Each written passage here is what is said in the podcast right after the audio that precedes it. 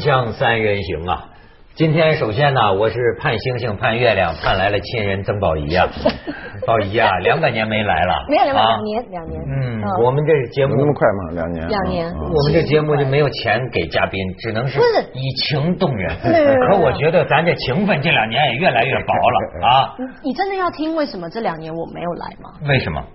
其实是个挺长的故事，真的没关系吗？哦，是什么绯闻吗？不是，是。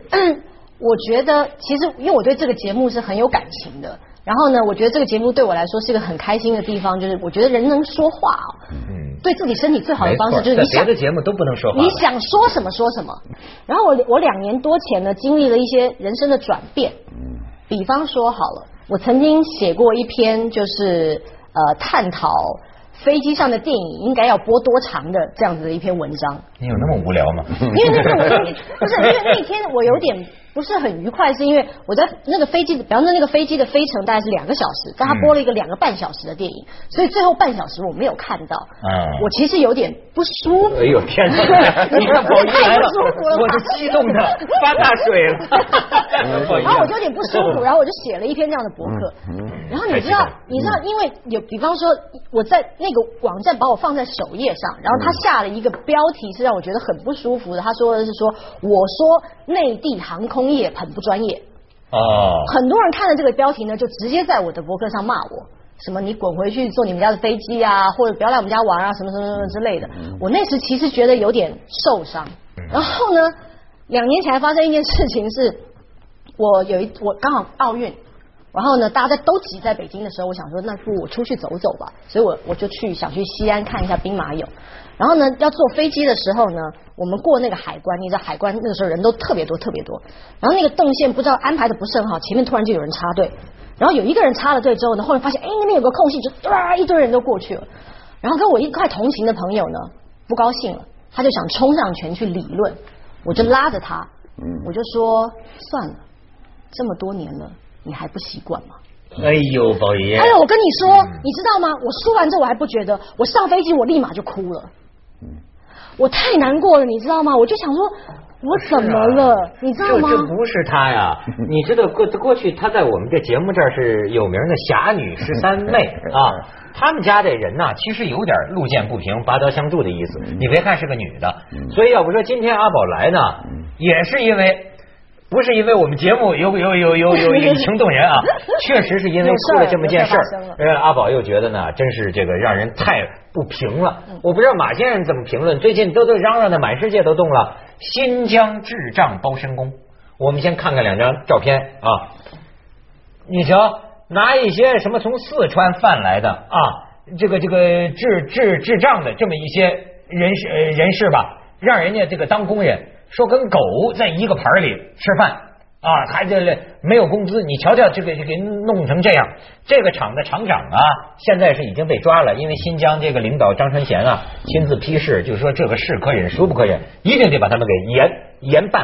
但是后来说是在什么4川渠县，还有的人有一个什么残疾人的收容所，其实就是个非法机构，专门收集这些个。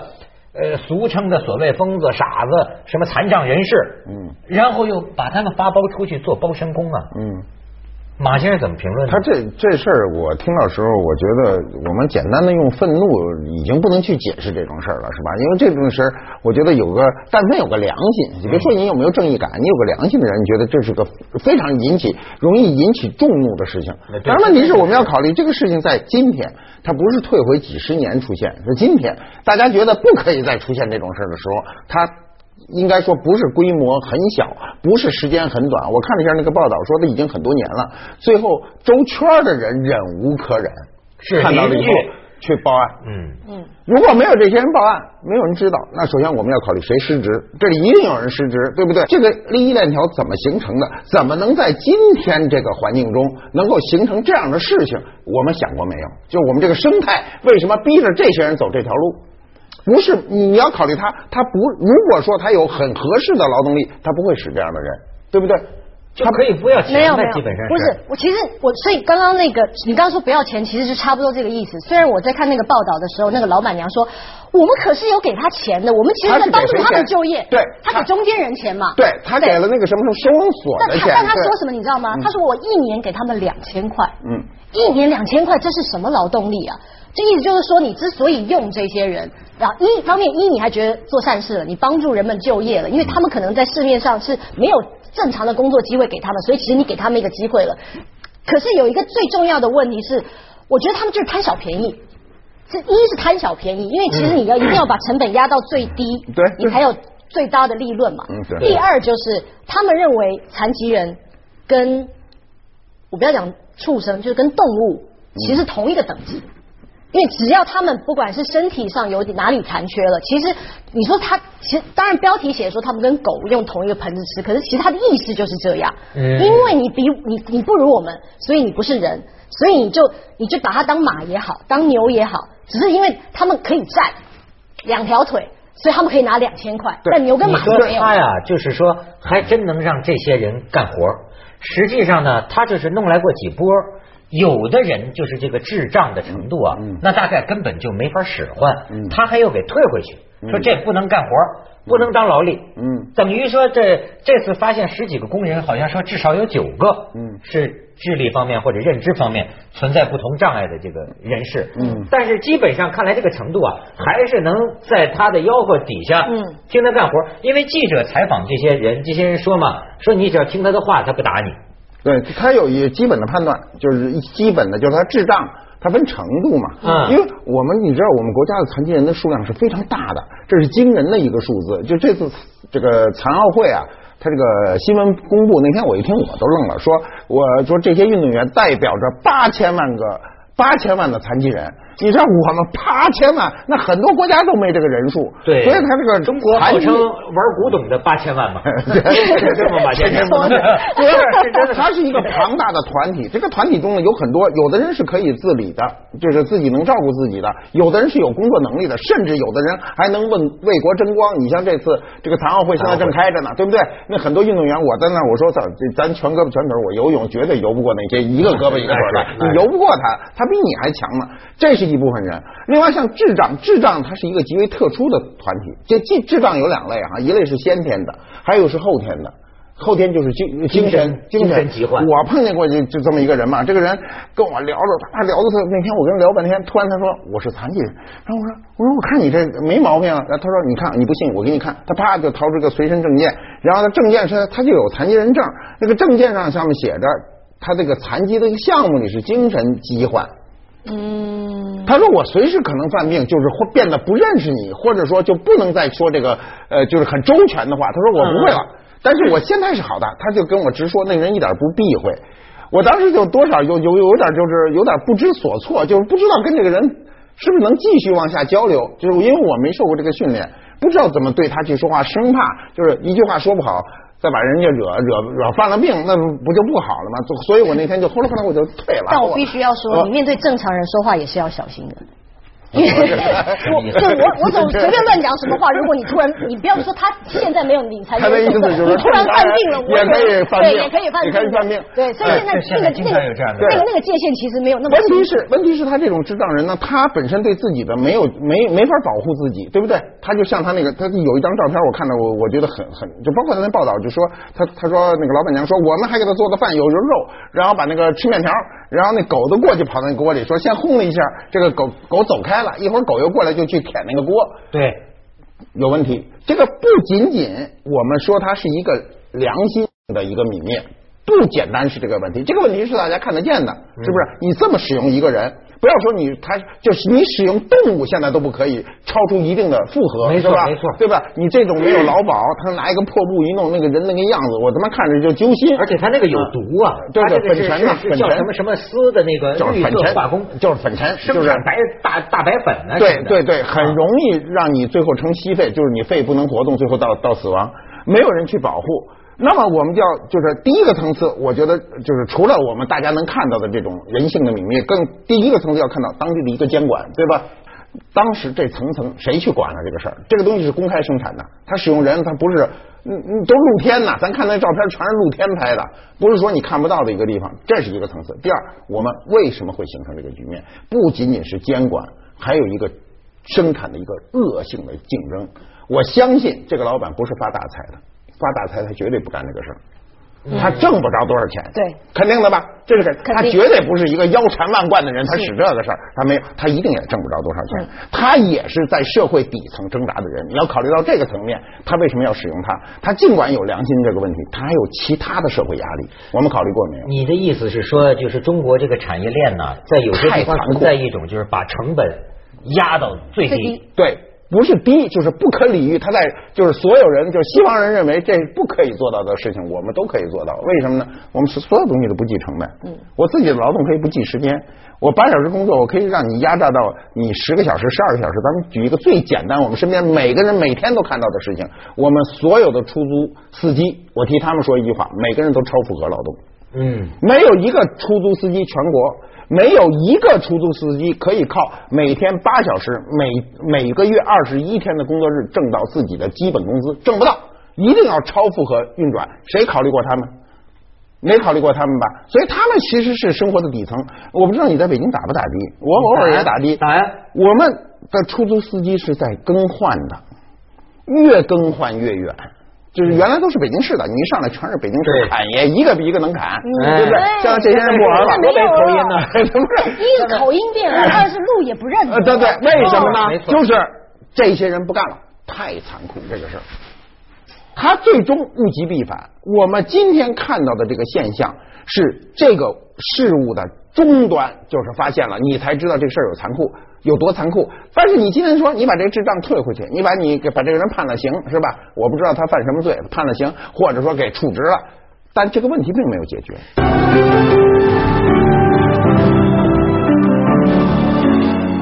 你知道他这个就真是涉及到一个，就是我看过一个数字嘛，说中国有各种精神障碍疾患的，说上亿人呢。这个数字很惊人，不，这每个人都有，我有时候也有点，你也有点，因为一个你绝对有，你绝对有，不是一个精神病躁狂，不，我现在好很多，我现在修养很好。哎，现在是这样，精神病学专家是说哈，人得精神疾患跟得感冒一样，容易得，容易好。我们都有这个心理低沉的时候，我也有，有时候突然这几天就不那么高兴。你也说不出因为什么来，但过了2天又好了，很好了，你就知道了。那个快来了。快来了，就是他太快来了，我们就快来了。男人也有，更年期快来了，不是生理低潮期，它是轮回，而且是周期性，因为我们都是，如果这样讲，我们都受月亮的影响。没错，我见过有一词叫干月经，就是男的，没错，没这真是对，这男的会有这个，不是，咱这是开玩笑啊，我说的意思是什么？就是反正这个数字是上亿，但是你要知道，中国是一个，要不总理都说嘛，它是个人口特别多，而且发展极不平衡的地方。什么叫极不平衡的地方？比如说啊，城市里的尚且不能保证说该看心理医生看心理医生，该去精神病院去精神病院。过去有那个到幼儿园砍的，他们叫五疯子，那不也有就是个疯子，本来就应该收治，可是呢，也不知道他的家庭原因还是怎么，他就有时候满地乱跑。更何况说农村，我说的是这种案子，其实我不知道这次引起这么大的争议。我记得我2年前就报道过类似的这种情况，就是说，你知道吗？就在火车站就有人干这个的，看着你啊疯疯傻傻的，跟着走吧，就把你弄走了，弄走了就弄你到这种包身工啊、黑砖窑啊这种地方，就让你干活啊。这几10个人住在一屋子里，然后就是你要逃，打死你就是。就有这样的事儿啊！这问题其实不只是在中国吧？你光是看电影，你说像平民百万富翁，那个也是一样的。我需要乞丐，印度的小孩，没错。对，比如我们退一步想哈，你比如国家救助机构，就对于这些人，他收容以后怎么办呢？他没有办法，他就是拨款去养着。他本身有能力，我们刚才说，你看啊，你可以通过这个图片可以看到，他有工作能力。如果没有工作能力，他早给推回去了，对不对？那我们怎么能够让他在这个有限的工作能力中呢，去做一些事情呢？实际上是调剂他的身心。你让他这些人天天待在那儿，他也不成，你知道吗？但是我们现在这个收容都是往哪儿咣当就进了一屋，然后很有限的一个空间，这些人呢，不能保证每个人的素质都是一样的，都是很善意的对待他们，而且他们确实也有他的个人的问题，比如有的话他听不懂，你跟他说他听不懂，而且程度都不一，所以就会被他们分门别类的去按照他的价值，他是有价值的，对不对？他硬他就是有价值嘛，他把他有价值的人，我们最难听的话就是转手卖掉了，卖给了这些使用它的人，使用它的人呢，恰恰又是社会的这种能够有利益的最底层的人，他们也是被残酷的一层一层剥削。你看那个工作环境，那基本上今天你在任何一个文明的地方是不可以出现的，是吧？严重的污染，对人严重的伤害，那正常人是不干的。所以我觉得全是底层人和底层人之间的一个博弈。你站在上社会的上层，你站在一个高度去判断这个事的时候，你不能简简单单的用一个良心人性就把这个事儿解决了。你听明白他这意思了吗？他是觉得给抓起来这个厂长啊，他有他冤的地方，可恶之人必有可怜之处吗？对，他有他的，这不算是他的难处啊。他一定有他的难处。嗯，就我刚才一开始就说了，他绝对不是一个挣大钱的人。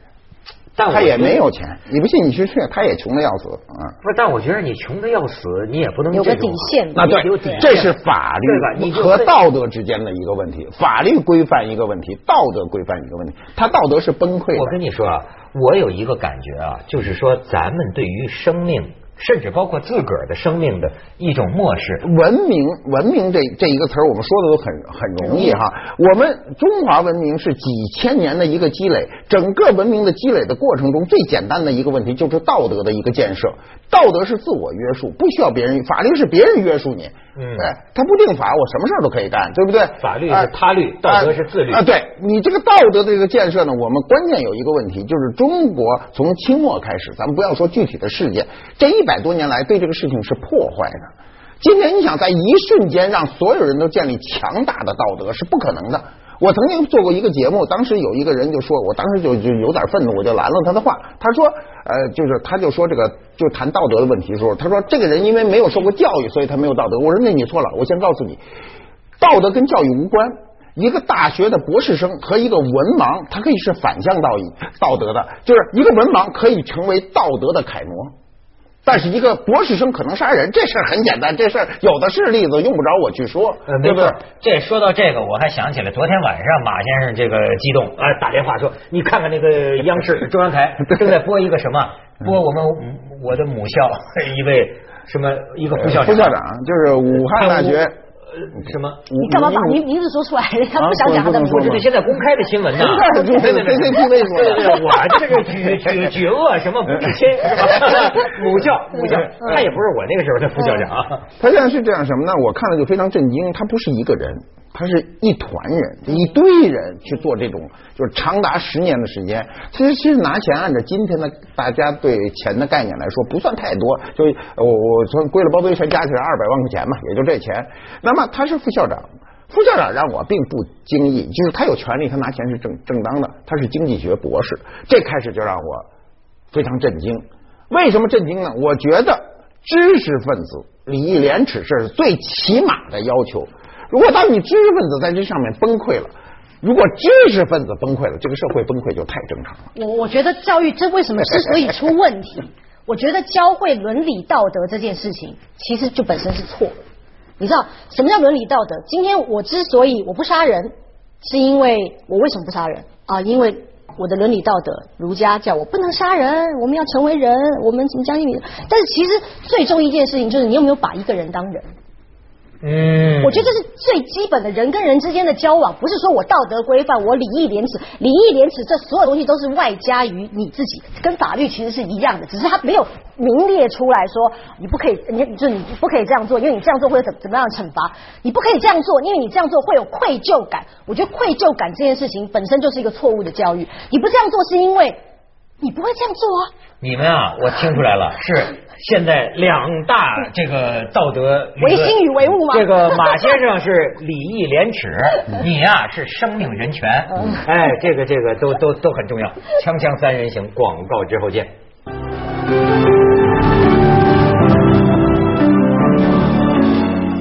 价值观。对，我觉得是这样啊。今天你看社会的，你作为一个雇佣者的时候，你特别注重人的价值。这个价值不是我们统称的社会价值观，是人的一个确切的商业价值观。好，我现在告诉你今天的中国的现状。中国今天大型国有企业，这个跨国企业可以大大低于行情招到名牌大学的毕业生。